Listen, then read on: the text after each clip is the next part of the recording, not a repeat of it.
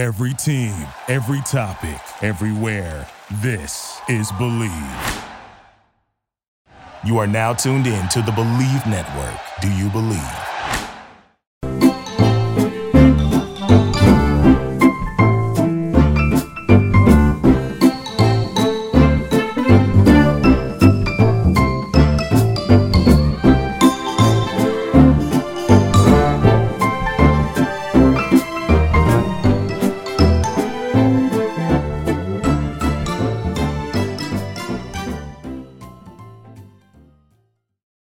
Our partners at BetOnline continue to be the number one source for all your betting needs and sports info. Find all the latest sports developments, including updated odds on the N B A playoffs, fights, and even next season's futures. And don't forget that Major League Baseball is back as well. Who will you be picking to win the World Series? BetOnline is your continued source for all your sports wagering needs, including live betting in your favorite Vegas casino and poker games. It's super easy to get started, so head over to the website today or use your mobile device to sign up and use our promo code, BELIEVE, that's B L E A V, to receive your fifty percent welcome bonus on your first deposit. Bet online, where the game starts. All right, folks, this is Jeremy Evans, the host of Believe in Sports Law via the Believe Network. Today is Monday, May ninth, twenty twenty-two. As always, appreciate you being with us and making us the number one sports law podcast in the world. Today, we have a very special guest with us, Cheryl Bame, who is a P R uh, specialist and uh, in the uh, sports uh, industry and, and legal industry and beyond. So glad that she was able to join us as part of the uh, uh, Cal State Long Beach Graduate Sport Management course. And um, hope that you enjoy the show. This is uh, episode uh, nineteen uh, of season four. So sit back and enjoy the show. All right. So we have a very special guest with us today, uh, Cheryl Bame, who is uh, a branding, a P R expert, and uh, and somebody that I connected with a few years back uh, at a at a networking event uh, up in Los Angeles. Um, but uh, she's very well respected in the legal space, um, and, and helping attorneys and law firms and other businesses, uh, with wow. their, with their public and media relations. Uh, she is, um, the, uh, principal, um, at BAME Public Relations. And, uh, so I'll, I'll sort of, I'll stop there. And, uh, Cheryl, welcome to, uh, to the class. Thank you for having me. Yeah. So, um, could you tell us a little bit about uh, sort of what you do and um, and and sort of how you got into to doing what you do?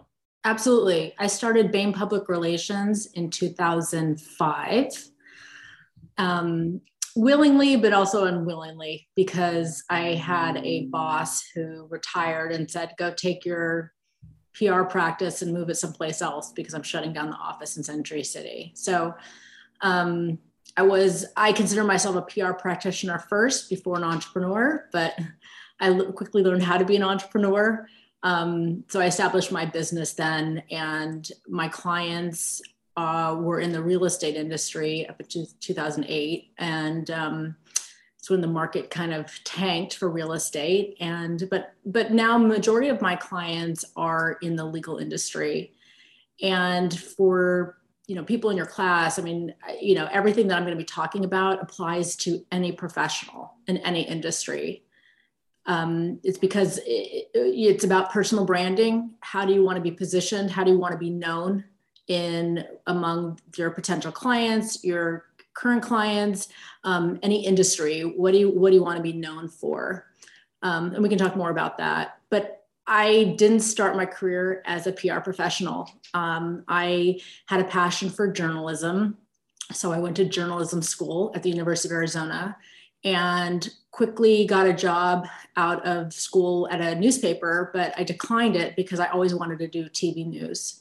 So I started uh, working my way up the ladder. Um, you started lo- very local, and I was living in Los Angeles, and I was doing a lot of local, um, really local news at like cable stations. I also worked behind the scenes in, at um, K C A L and K C B S. Actually, during the O J trial, that's when I started my T V career, um, even though I did some internships in college and things like that. But and then I got my first in front of the camera job up in Medford, Oregon. In the T V business, you have to move around the country, um, you know, working your way up, getting experience. And then my second job was in T V was um, in front of the camera was as an anchor and reporter in Toledo, Ohio.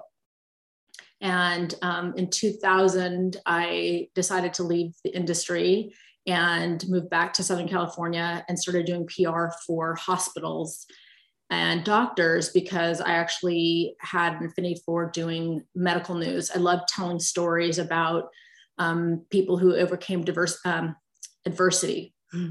And so, um, and I was always inspired by the healthcare industry and what they were doing with technology and advancements in care. And so, um, and then I met my former boss uh, who was doing work with law firms, and that's where I started there. Um, working with law firms. And I would say about ninety percent of my practice is uh, working with legal professionals. Oh, that's great. Um, and then, so Cheryl, I guess, um, do you sort of feel like, I know that your path initially you were in, you know, sort of you know, broadcast television and going that route, or do you feel like, like you chose your career or it chose you? How, how, like, what are your thoughts on that? I chose my, I chose both careers.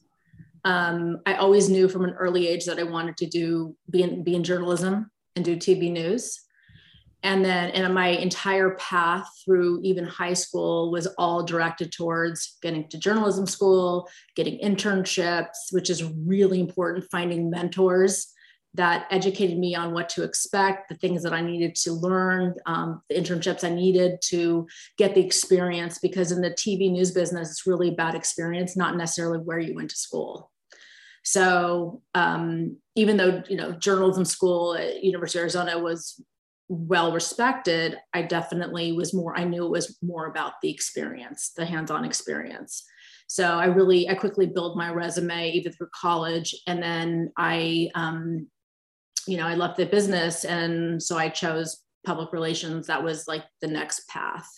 Um, you know, there's so many more interesting jobs out there in communications now as than what was available to me in two thousand. So um, that's why I thought, you know, I'll just go into public relations and work at a P R agency, which was where, what I did. Oh, that's great. And then, um, what, like, can, so let's say I came to you as a client. Um, you know, I run a law practice. What, uh, in terms of like, what would be the process for sort of how you choose your clients or, um, or what services like you provide? So what would that look like? Well, Jeremy, I'd first ask you if you could afford my retainer. And if not, then I'd be like, okay, well, let me introduce you to somebody else. I love it. No. That's but, a good question. Yeah, no, seriously, no. Just give you a hard time because I know you. I, I can right. say that. Um, so I guess it, it it's about the goal. So public relations really follows what your business development and your marketing goals are. You don't start with public relations. So I'd ask you, what are you trying to do? Are you trying to get a product to market? Are you trying to um, just build your personal brand? Do you want to get more clients? And that's really where you decide, okay, you know, what, who are the people I need to meet? Where are the places I need to go? Who do I need to speak to to make to achieve my goals? Because what I consider myself doing is business to business, business, P R, business to consumer is like, you know, your product that you would see in a grocery store. That's totally different than me building a brand for an individual um, or for an organization like law firm. Right. So, um, so law firm would come to you and let's say, hey, um, you know, like I noticed like there was this, like, let's say I, I, if I won an award or if uh, I um, wanted to promote, you know, like I, I got a promotion or that sort of thing. Like, what would that look like for somebody? Like what, what kind of advice would you, you know, provide somebody? Well, typically we work with clients that are looking for long-term strategies, not just one-off, like uh-huh. promote, promote me because I won an award, or um, we can do that sometimes it's writing a news release, putting it on the website, it's put, you know, promoting it via social media, but you're not going to get a lot of media interest in um, somebody win, winning an award because so many people win awards. So what we typically do is, you know, again, we identify what are, what are your goals? What are you trying to achieve? And then we put together a plan where it's like, okay, well, and it depends. I mean, you're a solo, Jeremy, so it's just you. Sometimes we work with firms with five hundred, seven hundred, one thousand attorneys. So then we have to figure out, okay, what are the practice areas? What industries do you want to be known in? Who are the people we're going to be promoting? And then we talk with those people individually and say, okay, what, what are you trying to achieve? Okay, you want to be known in the um, iGaming space. You want to be known in the real estate market. You want to be known um, in the sports industry. So what publications do you, should you be writing for? What What reporters should you be speaking with? And then let's identify conferences that you should be attending or speaking at. When you're starting your career, it's really about building your network. And so we advise on that as well, using LinkedIn, connecting with people. Is, is, is your target market on social media? What platforms is your target market um, on? So let's identify strategies to get your name out there and, you know, get your expertise out there. Um, so that's just, it, again, Jeremy, it depends on the organization's goal or an individual's goal. I would say for somebody like you, podcasting is fantastic. It's a great platform for you to show people who you know, what you know, and then it gives you that content that you can go out there and put on social media. You can share with your networks. You can really build that brand for yourself as like the go-to sports lawyer. And okay. Anybody can do that, because I'm sure you've all, you know, listened to podcasts, you're on social media, you see people doing that um, every second of the day. Um, you know, there's videos. It's just, it just, uh, just really understanding, like, what are you trying to build and, and who is the audience you, you're trying to reach? And then we identify the tactics to make that happen. No, that's really helpful. I mean, I remember when I started the podcast a while back, you know, I was initially thinking to myself, um, you know, I feel like I have the content and I have the relationships, but it was like, okay, but where's my distribution? Like, where do I put this at? And it was, wasn't until um, the network came along and said, hey, we'll distribute this for you, uh, which made sense for me. Cause it's, you know, the old saying, uh, you know, content is king, but distribution is queen, and she wears the pants. Right. And it's like the distribution piece is so important, at least for me it was, but to your point, um, hitting your target markets and finding those areas where you can have the most impact. Um, one of the other things that I noticed too, that maybe some folks are not as, um, as savvy in, and it makes sense because not everybody spends time on T V, but, you know, obviously one of the things that you do is like media training, right? So obviously you do the social media, you do the sort of tar- you know, target, you know, marketing in terms of where we're going to sort of put this, but talk a little bit about media training and, and maybe sort of what that looks like for you in terms of training somebody to be on T V and what they talk about and how they present themselves. Yeah, absolutely. I mean, when you're starting on your career, you're not anticipating being on T V. I mean, it takes practice. And what's really interesting is that we're now using the Zoom platform, and it's almost like you're on T V because I'm speaking to the camera, as you can see. You know, I'm not looking away and I'm not doing this, because you would never present like that anyway. But it's, it's, you know, you're looking at the camera, and, and looking at the camera is same with being on T V. But it's about being natural. You'll probably hear a lot people talk about social media about um, just being natural and being yourself. And that's you people, you'll notice if somebody comes across very stiff, you know, very rehearsed. So it's a lot of it, it, it and it takes practice. Not everybody's perfect. The people you see on T V a lot, not just the anchors, but like even the politicians, they take a, it's a lot of practice. But I think it's really key before you speak to a reporter is to really understand how to work with a reporter. And there's a lot of resources out there, even just online, or people like me that, you know, can offer advice, because there are some nuances to it. Let me tell you, I've had numerous clients, su- I mean, professionals, like they just are at the top of their game, that will talk to a reporter and slip up. And I've, I had an attorney quoted um, saying, you know, The, the S word, like shit. And I, he was like, how did that happen? I said, well, If you got too comfortable with a reporter, of course they're going to quote you saying that's really interesting and entertaining. And so, um, you know, it's just really understanding that, like, talking to a reporter um, and they'll quote you, and that quote may live forever on the internet. Understanding that, um, you know, is important. But, um, you know, definitely before you engage with the media, you should really understand the rules of the game. Yeah. Get coaching. No, I love that. I, you know, it's funny, like early on, I did some acting classes um, when I was like in junior high, and did some plays, and that, that, that sort of um, action really helped me, you know, later on in life in terms of how to present. And then of course, practice is everything, right? So every opportunity you can get to get in front of a crowd, you, you, you know, slowly but surely get rid of those butterflies, or at least you get rid of that wrenching pain of getting in front of a crowd, you know? Um, so, you know, obviously social media is a big part of what everyone does these days. Um, you know, you have, you know, on the sports side, you have college athletes now with name, image, and likeness, putting so much, you know, effort and money and time into um, promoting on social media. Companies put huge portions of their advertising budget towards influencers. Um, And of course, all of us use social media, even whether it just be for fun or what have you.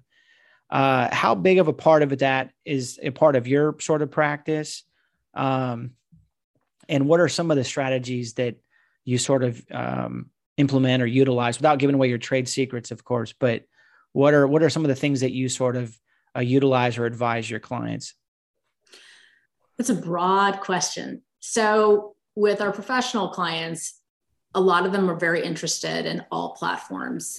We, for business development purposes, I mean, these are people who are trying to build a professional brand and, and identify pl- opportunities for new business. I mean, it's LinkedIn all day long. And I advised on that, how to use LinkedIn. Um, even somebody starting their career can utilize LinkedIn, um, the platform. It makes it really easy. And I, and I encourage all of you, if you don't have a LinkedIn profile, go build one for yourself. It's, like I said, it's very self-explanatory. You can comment, you can connect with people. Um, it's, a, it's a fantastic platform because it makes things so easy. Just from your home bedroom, you can connect with people that you may not um, normally have connected with, because we're not in person. But even when you're, we're in person, um, a lot of people are interested in Twitter. Um, I think there's definitely still interest. I use Twitter because I mainly use it as a listening tool for reporters. I want to connect with reporters, find out what they're writing about, find out what their opinions are. Um, I don't follow a lot of industry people, people in the sports business, but I would tell you that they're, they're all there. So you don't necessarily need to engage, but if you're interested in just finding out what the industry is talking about, um, what conferences people are attending, uh, you know, Twitter's Twitter's a great place to be. Um, I don't always advise my individual clients to use um, to use Instagram for business. Sometimes people do get business. It's very visual, so uh, some of our clients use it for recruiting purposes. Um, but other one, other people just use it for just, you know, because it's personal more than professional. It just depends on, again, where your clients are. If you're using it for business development purposes, it's connecting with people who are potentially your clients, uh, people you want to engage with in the industry. Um, there's TikTok. There's a lot of different things. I don't, I don't advise on TikTok just, and I'm saying that I don't have tons of experience on TikTok because most of our clients are not on TikTok, TikTok and not using it. Um, so, but I would say with all of, I saw somebody asked a question about cancel culture. With all of those platforms, um, it's really important that you understand kind of how each one, um, each one is, how it all, how they operate, because I don't think you'd want to put a TikTok video on Instagram, or that is talking about something that's like super unprofessional when your network there is professional, or putting it on LinkedIn when that is completely professional. Um, and people may be turned off if you put something very personal there. So I think just really understanding like what each platform provides, what the opportunities are, and the rules of the road for each one um, of those platforms.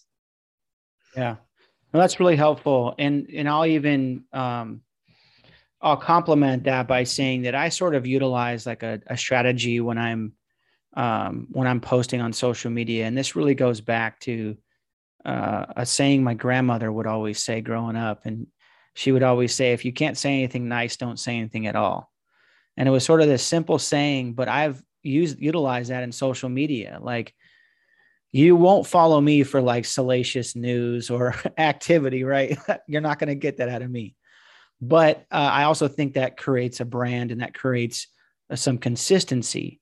Um, I guess you could also be consistently salacious too, but um, I, I think for me, so when I post anything, I, I really follow like really three ideas.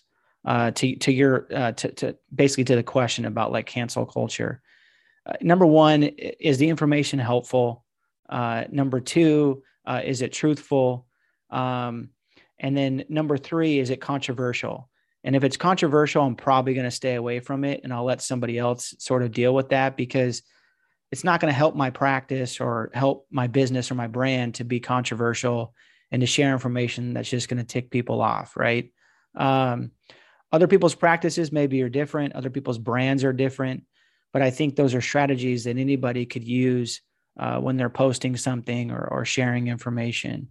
Um, per example of that too is, I think it also depends, oh yeah, what kind of personal brand are you trying to build?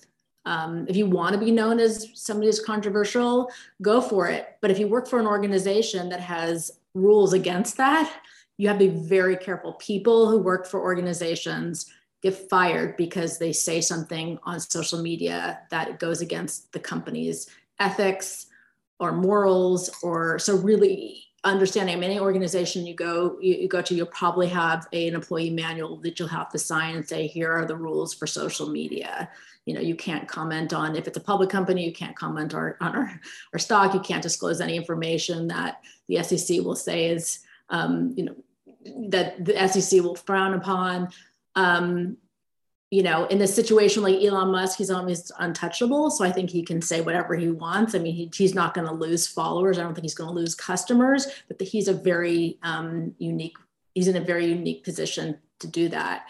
Um, if you're starting your career, I would, I would say, I stay away from anything that is, would turn people off. Yeah. You know, I own my own business. And so I have to be very careful of what I say, because I don't want to turn away customers. I don't want to turn away new um, or turn off any potential clients. So I stay away from commenting on anything that I, um, that is just not part of my personal brand. People know me as just being very professional. And I just feel like, and the key for this, and this is what I do, because I can't tell you how often I'm on LinkedIn, I'm like, or Twitter, and I want to say something and react. And I take a pause and I think, okay, let me take a beat. And then I call a friend and I tell a friend what I think. And then it's like, then I go back. But it's like, if you feel like you have a gut feeling like I probably shouldn't respond to this, that means you shouldn't respond. Like, trust your gut. For sure. But I can't, you know, but look at all those people who say stuff and then they go back and they go, oh, I apologize. I didn't mean to say that. You don't want to be in a position where you have to apologize about something you posted on social media. Sure. No, and good point. And Cheryl, I'll say too that, you know, to your point about like calling your friend, that doesn't mean you don't have, you, you can still be true to yourself. You can still have your opinions and all that. Um, and then you'll have outlets for that. But I personally don't think social media is the place for it, right?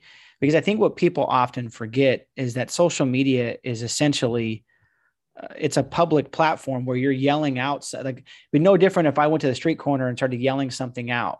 Well, or a networking the, event. Right, exactly. Or a networking event. That's basically, that's why they call it social networking. You right. would go into a room of one hundred people and start yelling your opinions about, you know, Roe versus Wade, or, you know, I mean, just, you just, you probably won't, it would, that's not the environment to do that in. And that's the same thing with LinkedIn or, or Twitter or, or something, or, but again, it's, it, it, what is your personal brand? What do you want to be known for? Um, and just sure. know that you have, there's a, there's people with a wide variety of opinions. So you may have your own opinion, but you may have clients that don't share those opinions. So you just want to make sure you don't turn those people off. And so the best thing is not to say anything at all. For sure. So what uh, what would you say is some of the more sort of fun parts of your job, maybe the more challenging aspects uh, of what you do? Our industry is changing so much. I mean, technology has changed. Um, it's I'm sure you've all read just about the declining numbers of journalists out there. I mean, a big part of our job is media relations. It's connecting professionals and experts with reporters. And so it's challenging because there aren't as many reporters and they're shrinking staffs. And so it's identifying opportunities to tell um, a firm's story, tell a personal branding story um, without, you know, without all of the options that we used to have ten, fifteen years ago. And, but that's the beauty of technology, because you have podcasting, you have videos, there's, there's, and there's more social media opportunities. So um, it's an exciting time to be in public relations, but it's also frustrating because of the declining numbers of reporters. Yeah. And the bias in the industry has changed a lot. Um, reporters are now, um, because of social media, expressing their opinions more. Um, there's a twenty-four hour news cycle on the networks that um, reporters are inserting their opinion into stories. So there's a lot of bias. And so it's frustrating for me, coming from a traditional journalism education and background. I'm still surprised that a reporter will give their opinion on the air on a story that they should be reporting on. Um, so there's a lot of, there's a lot of that. Yeah. Yeah. It's kind of funny. I think back to like, um, you know, none of us were alive back then, but back in the like seventeen hundreds, I remember newspapers would be called the thing that they were. So it would be like, if this was a certain newspaper that had a certain standpoint, it would be like, that's what they promoted. And mm-hmm. then if it was a different newspaper, it promoted something else. But I agree with you, traditional sort of side, um, you know, seems to be much better. Take a neutral stance, just report the story, you know, report what's happening, tell us what's going on. Um, so I guess another question would be, um, in the sort of the public relations space, how much of your job is sort of proactive versus reactive? And I, before you even answer that, I would venture to guess that your best clients are the ones that are proactive, but but please go ahead. I, we have, we're proactive. Our clients are so busy. It's, it's different than promoting just a product. So if we had a product that, you know, we could, we didn't need to talk to that we could sell, you know, then it's, then, you know, it's, we create stories around that product and talk to anybody that would listen to it. But our clients are the experts. And so we need them to do our jobs. And so they get really busy. Um, and so they don't forget about us, but sometimes they'll go dark. And so we have to like shake the trees and go, okay, what's happening? What, what issues are you following in the media? What, what, what's important to your clients? What's keeping your clients up at night? So we have to figure out, we have to be proactive. We get a lot, we have great relationships with reporters. So they reach out to us proact, um, and then we bring those opportunities to our clients. But you're right. I mean, it would be super, it would be fantastic for our clients to call us every day saying, hey, I was just thinking about this and I want to talk to the media about it, but that doesn't happen. So we're constantly sourcing opportunities, whether that's uh, through engaging with reporters, finding out what they're writing about, looking at editorial calendars of publications, seeing what they're writing about, um, looking at breaking news stories, whether that's stuff from, you know, let's just say N C double A announces something, whether the Department of Justice, whether something's coming out of, you know, City Hall or, or, or the governor's office. So all of those type of announcements are all news events that we look for. And then we identify a source that can actually comment on the news. We have a lot of clients in the sports and entertainment industry that represent leagues and players. So it's, we do have a lot of conflicts, meaning our, a lot of our clients can't comment on it because they represent either a sports team or a league. So it makes it very challenging for us. So we try to work our way around it. And we do that by having our clients write articles and we'll get them placed. Um, we've We either in legal publications or in publications like the Sports Business Journal, The Athletic, they'll take uh, bylined articles from experts on some legal issue that impacts the industry or, um, you know, some legislation that's being proposed. N I L was a big topic in the last year. So that, um, you know, that sports betting is really big. Another industry um, that's, all of the leagues are following and engaging in. So um, I think, you know, we look at, we look at every industry to see what's breaking, what's interesting, what's um, impacting business. And we try to plug our clients into as spokespeople on those topics. All right, folks, I want to talk about one of our great show sponsors, Credit Karma. Are you planning ahead for a big expense? Don't put those car repairs, or medical bills on a high-interest credit card. Credit Karma can help you look for a low-interest personal loan that could save you money while you pay off your purchase. Credit Karma uses your credit data to find loan offers that are personalized to you, so you can have a better idea of what loan amount you can get approved for. Credit Karma will even show you your chances of approval, so you can choose between loan offers that you're more likely to get approved for and apply with more confidence.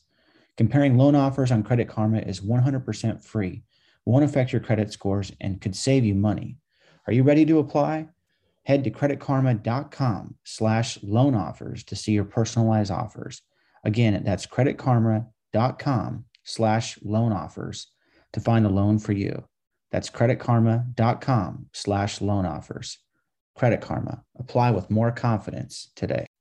No, that's great. I, um, you know, and I think, you know, you've touched on these topics, but it's like, you know, from your sort of standpoint, it really is full service, right? Because you're doing media relations, you're doing thought leadership, you're doing social media. Uh, let's not forget about websites, because websites are really some of the first places people go.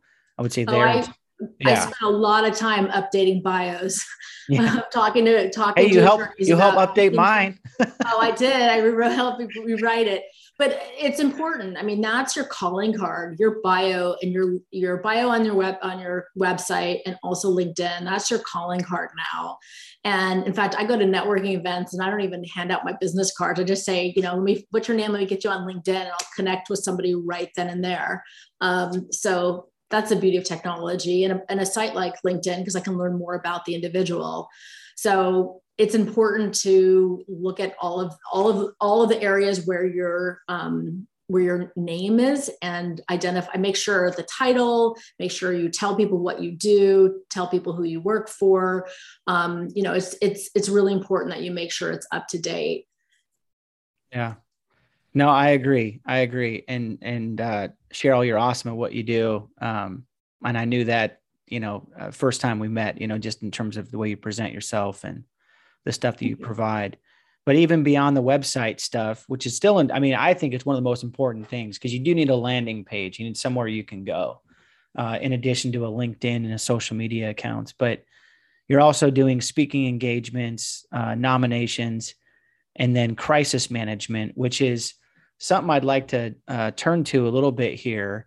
Um, so I don't know if you could share maybe, um, sort of a story, st- a story from the trenches, you know, something about maybe a, uh, something about damage control that you had to deal with and, and sort of what that looked like for you.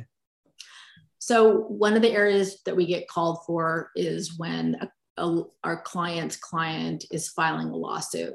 So that's what you call litigation P R. So we identify strategies to have the media help us tell the client's story. So we spend a lot of time with that, where I will, you know, review a complaint, um, which is the court document that explains the, the plaintiff side's argument. And then we identify reporters that may be interested in writing that story. That's m- my favorite part of the job, because it's super exciting. It's breaking news. It's working with the media. So I'm kind of almost like the reporter too, is I'm distilling down the facts. I'm connecting them with my clients.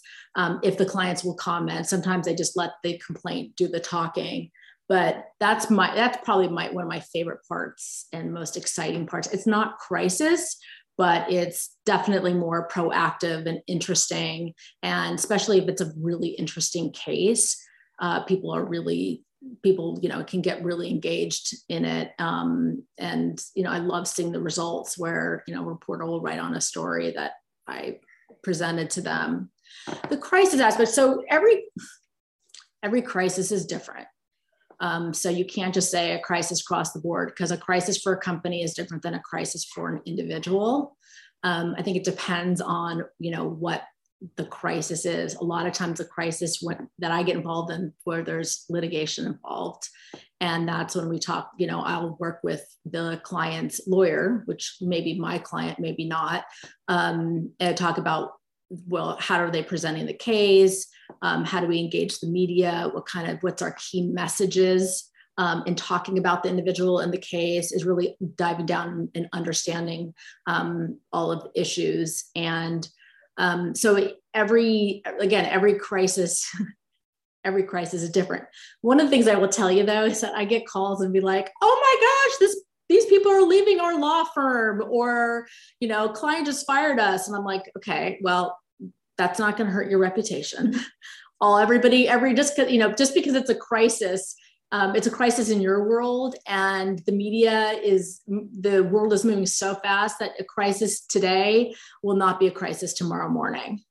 So it's also helping the client understand, is it really a crisis? Do we need to go full out and, you know, get a media statement out there? And how do we communicate to, you know, the internal teams? Sometimes it may be bigger than that, where it's really understanding the audience. So the audience may be just the internal the internal teams, and helping them understand, you know, how the firm is responding, or the organization is responding to that.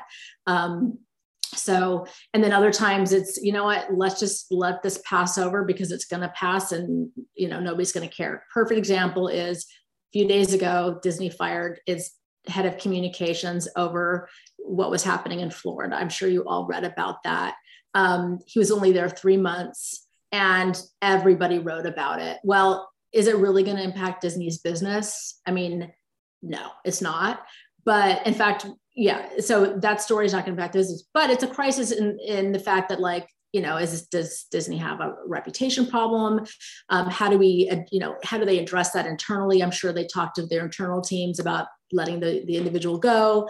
And, um, you know, how do we bring another story out there about Disney that's positive, so we can, hopefully that'll overshadow any negative press that Disney's getting right now. Um, and he got fired because he didn't do a very good job of handling the messaging of Disney. So it'll be interesting to see, you know, if, how quickly the story will blow over. But um, again, every every every crisis is different, and some of them, like I said, are are quick, and sometimes it will take months.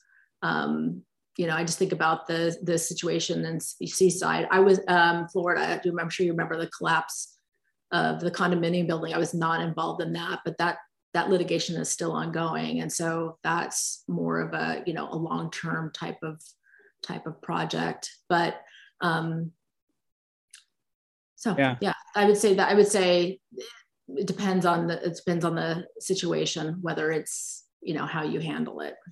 Yeah.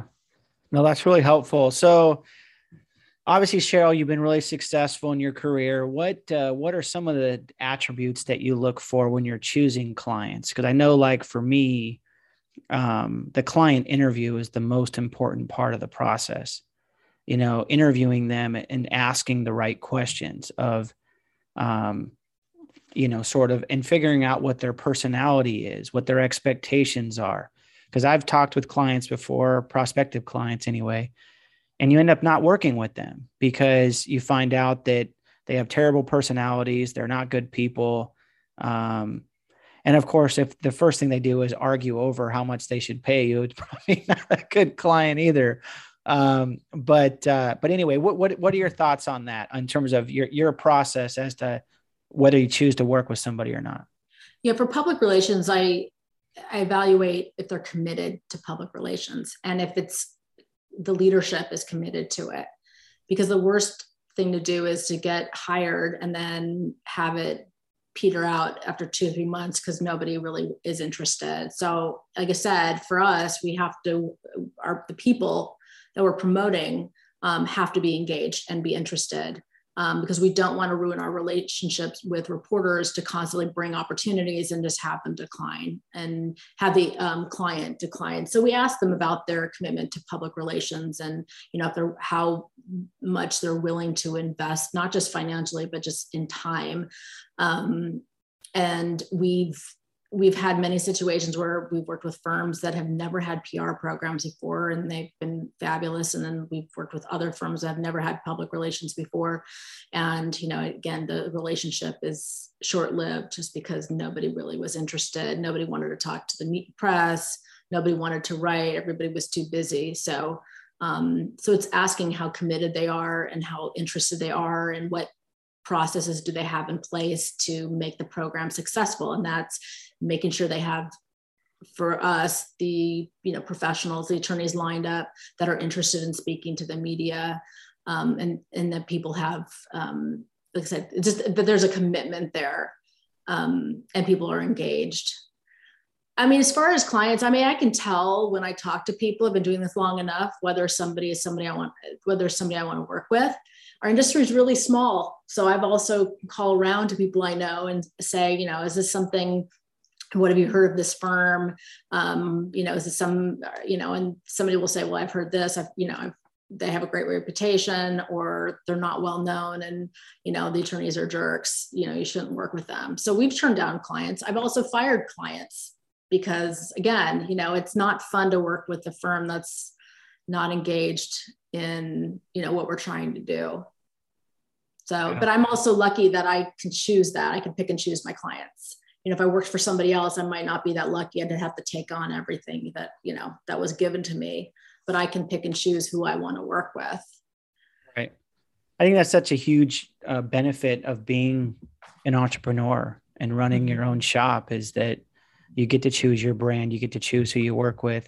It also means you're the one ultimately responsible, you know, so you, you got to be careful, uh, and you got to take, you know, take the appropriate amount of risk. But um, do you ever have the issue of maybe a client that um, can't stay out of trouble, or, or that, you know, constantly gives you problems? I imagine the answer to that is probably you, you get rid of them, but, uh, but I'm, we're, but we're curious on your, on your thoughts there. So we don't have a lot of clients that um, are in trouble, so, which is great. And again, I have the ability to say to a client, listen, I don't, I don't have time to work with you. You're, you're a difficult client. Um, you, you know, you cause problems for me. I introduce you to people, and you're a, you're a reflection on me. Um, so, I mean, I guess the question is, what kind of trouble? Are you talking about legal trouble? Or are you talking about like, there's somebody, they're just out there causing, you know, saying things, doing things that are just, it's, it's bad for their personal brand.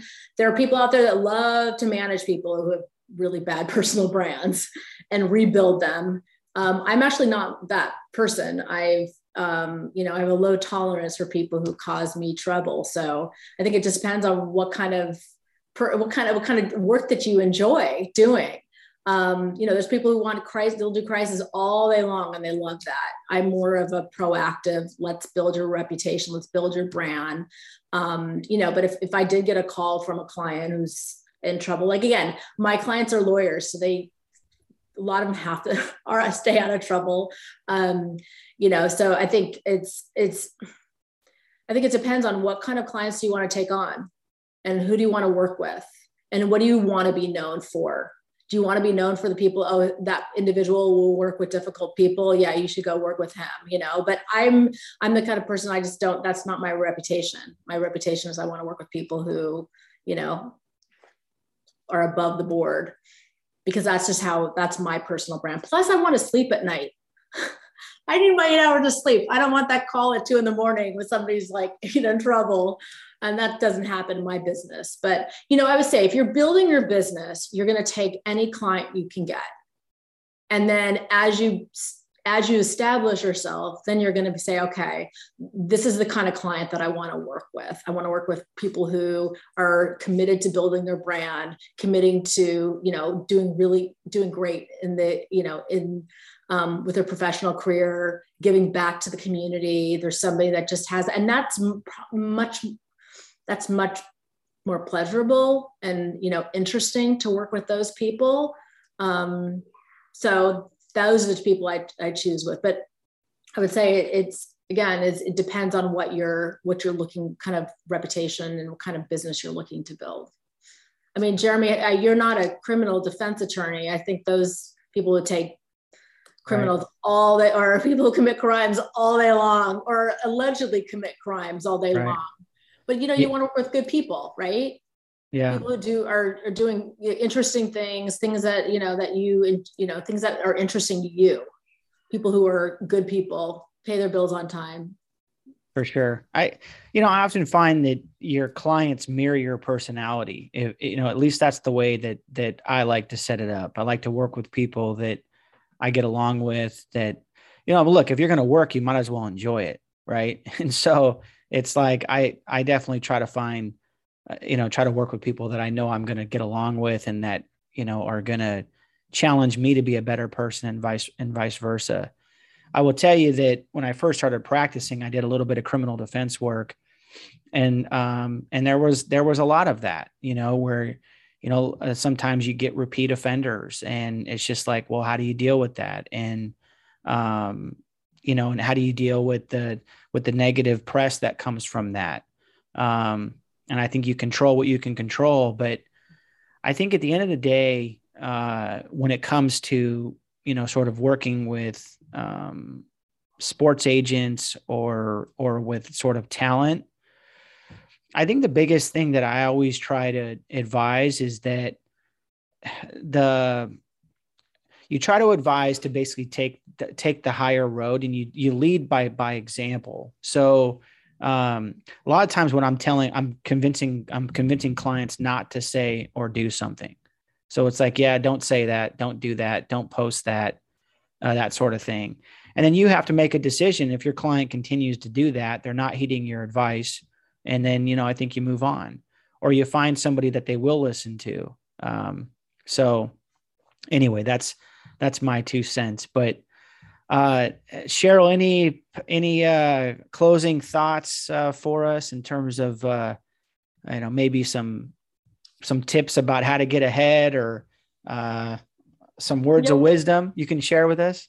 One of the cli- one of the questions that we got was, um, do I work with sports agents and their clients, um, and P R? What's that like? I, I work with, uh, lawyers who are, um, they can't act as sports agents, but they are people who, um, represent professional athletes, um, as well as organizations, big, you know, big corporations that, um, are either sports stadiums or leagues, as I explained, um, you know, or colleges or, uh, so, you know, P R is the same in, in any industry. There are some nuances in understanding the industry and who the players are and who the media is. And, you know, you may be faced with crisis, you may be faced with proactive type of great P R where there may be some big deal that happened that you get to promote. Um, so, but understanding that building your, your personal brand, and if you work for an organization, understanding that it's important to build that organization's brand and staying out of trouble any way you can. Um, I think that's, those are, those are things that you should pay attention to, um, because we are all, P R impacts all of us. Everything you say, everything you do, when you walk out the door, who you interact with, um, that's all your reputation and that's all your personal brand. So understanding that, you know, what, understanding what you want to be, what you say and what you do, um, really impacts that, right, what you want to be, like who you want to be known for. Um, so everybody should pay attention to public relations. Yeah, no, I agree. Um, I guess, uh, maybe to the point of, you know, sort of being an entrepreneur, what are some of the, the struggles that you've come across, um, and how have you overcome them? Well, I've always, you know, building a business is challenging. I'm always worried about, am I going to lose clients and where am I going to get the next Uh, client if I do lose one, lose some. I'm very lucky that I've just I've built a great reputation in the industry where if I do lose a client, another one's just around the corner. I believe in abundance and I'm very, uh, um, I have a lot of gratitude for that. Um, I just have a great network. And I think the reason why my business is successful is because I do have a great network and I do have a great reputation across the country for what I do and who I do it for. Um, but that's taken years to build. And so that's why my business is so successful is because I've, I've worked really hard. I networked. I'm, I networked like crazy when I was starting my business, breakfast, lunch, and dinner. And I'll tell you, I'm reaping the benefits of that now. I don't have to do that now, um, as much because I just, I, but I still speak.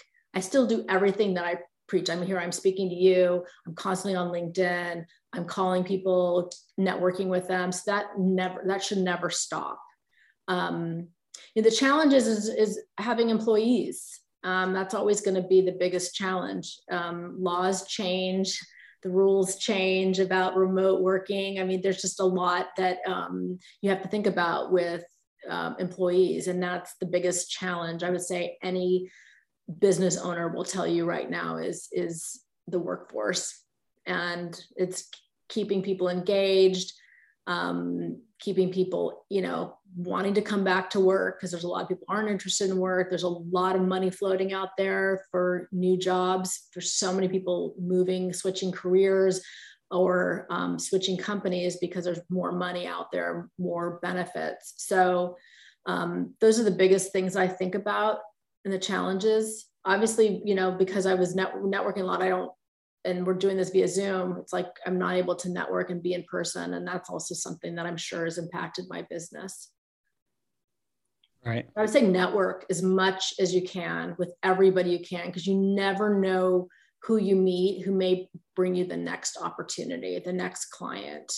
Um, and especially like in a class like this, you should all get to know each other really well, because, you know, who knows where you all land and where you could refer each other business and help each other out. Right. Yeah. I mean, I'm always surprised where opportunities come from. You know, you think that something comes from your best friend or people that are closest to you, but I often find people who are closest to you are so close to you, they forget that you're there. So, right. I mean, I, I get yeah. a lot of business from competitors. So I right. don't consider my competitors competitors. I consider them allies. And um, I do have people who refer me business all the time because they either are conflicted out or they just, you know, don't really want it for some one, one other reason or not another, but connect with everybody you can, even if you think somebody is a competitor or somebody will never refer you business, you never know. And it's not just business. I mean, you may meet somebody that invites you to an event where you meet your next client, or you, or, you know, you may meet somebody that's important for your career. Um, I would say the number one thing I will tell you about building your career, your business is networking. I agree. Um, so Cheryl, maybe a last question would be, uh, what do you sort of see as the future of your industry? Do you see it changing more? Uh, do you, I mean, what are your, what are your sort of your insights there? I think we don't know what the next technology is going to be that's going to revolutionize um, the public relations industry. I don't, I think the basics of what we do will remain, and that is effective communication, effective writing. Um, the channels for communicating may change, but those basics are there. Um, I think that's also something that's really key for every industry, not just the public relations industry, but being a great writer, being an eloquent speaker, being somebody who's able to communicate, communicate a message. And I would say though, that um, we don't know what's to come. We know that the, the media business will continue to either be consolidated, or we will lose, continue to lose reporters, good reporters, to higher paying salaries at you know, big companies that are willing to bring in reporters to do uh, writing. So I think that will continue to change, and that'll be a challenge for us to connect with more reporters, um, to tell our clients stories. Um, time is always a big factor. With our clients are really, really, really busy. So it's finding opportunities for them to, you know, to tell their story, to talk about what they do. Now, well, I appreciate that, Cheryl. You've been awesome, and um, really appreciate your time, and, and obviously always good to see you. All right. Well, thanks for, again for listening in, folks. Uh, that was uh, Cheryl Bame, uh, P R specialist, as a special guest on this week's show for Believe in Sports Law with Jeremy Evans. As always, I'm your host, Jeremy Evans. Appreciate listening in and look forward to being back with you next week. Happy Mother's Day. Thank you so much.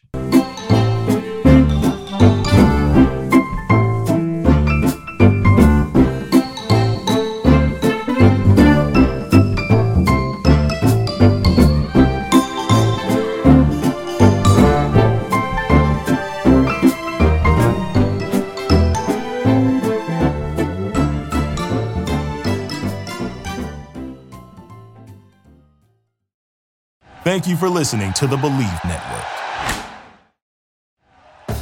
thank you for listening to Believe. You can show support to your host by subscribing to the show and giving us a five-star rating on your preferred platform.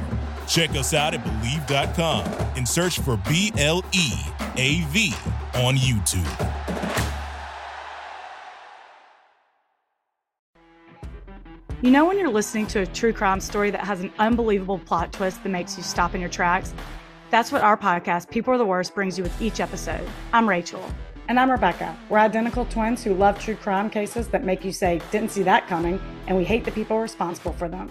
Listen to People Are The Worst now on Apple, Spotify, or wherever you get your podcasts.